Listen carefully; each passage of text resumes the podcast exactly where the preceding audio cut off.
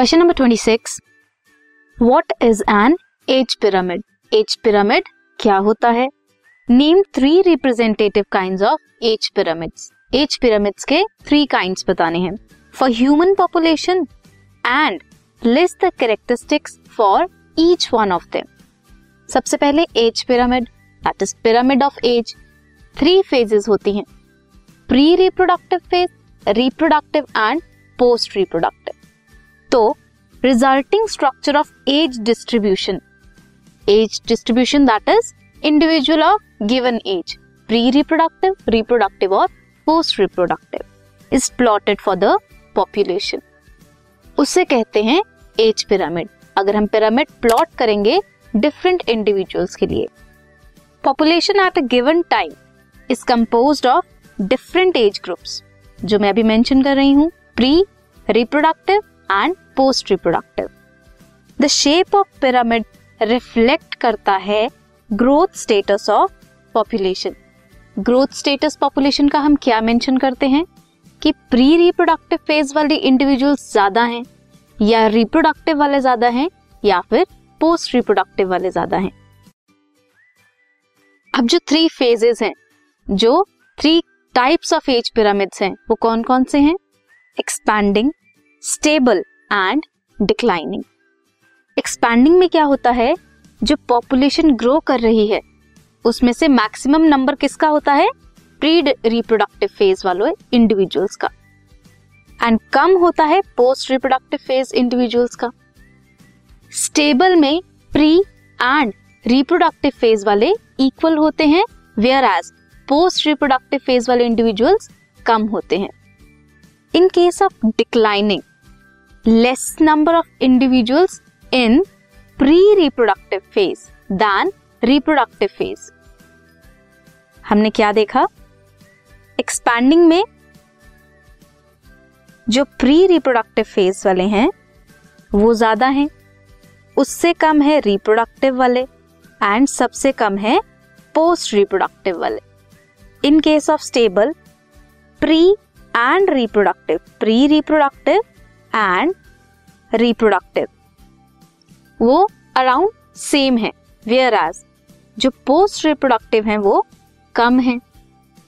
Declining में pre reproductive phase वाले individuals कम है than reproductive phase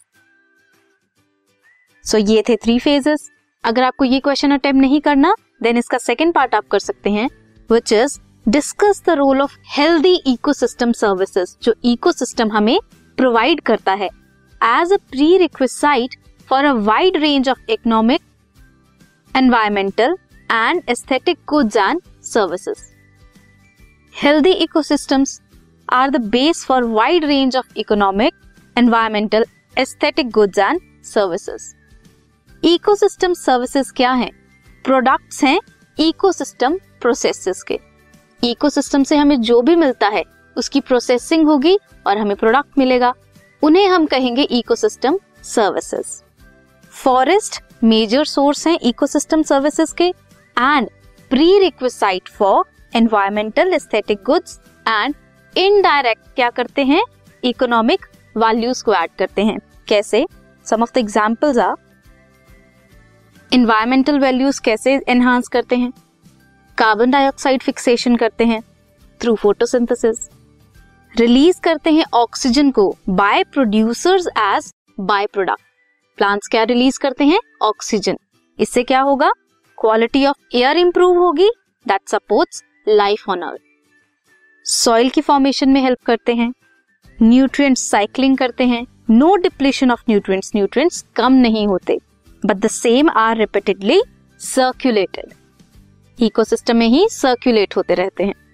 economic value बढ़ाते हैं। इकोसिस्टम सर्विसेज़ क्या प्रोवाइड करती हैं? इकोनॉमिकली इंपॉर्टेंट प्रोडक्ट्स प्रोडक्ट्स क्या क्या हैं?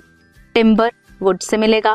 Paper rubber wax medicine cosmetics etcetera ecosystem provide करता है aid in pollination also bees या फिर insects of natural ecosystem visit करते हैं there nearby farm land ताकि वो पॉलिनेट कर सकें क्रॉप्स को।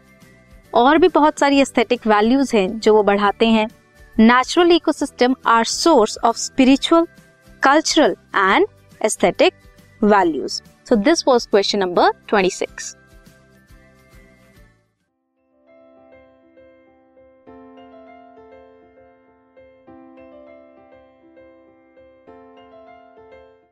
this podcast is brought you by Hubhopper शिक्षा अभियान अगर आपको ये पॉडकास्ट पसंद आया तो प्लीज़ लाइक शेयर और सब्सक्राइब करें और वीडियो क्लासेस के लिए शिक्षा अभियान के यूट्यूब चैनल पर जाएँ।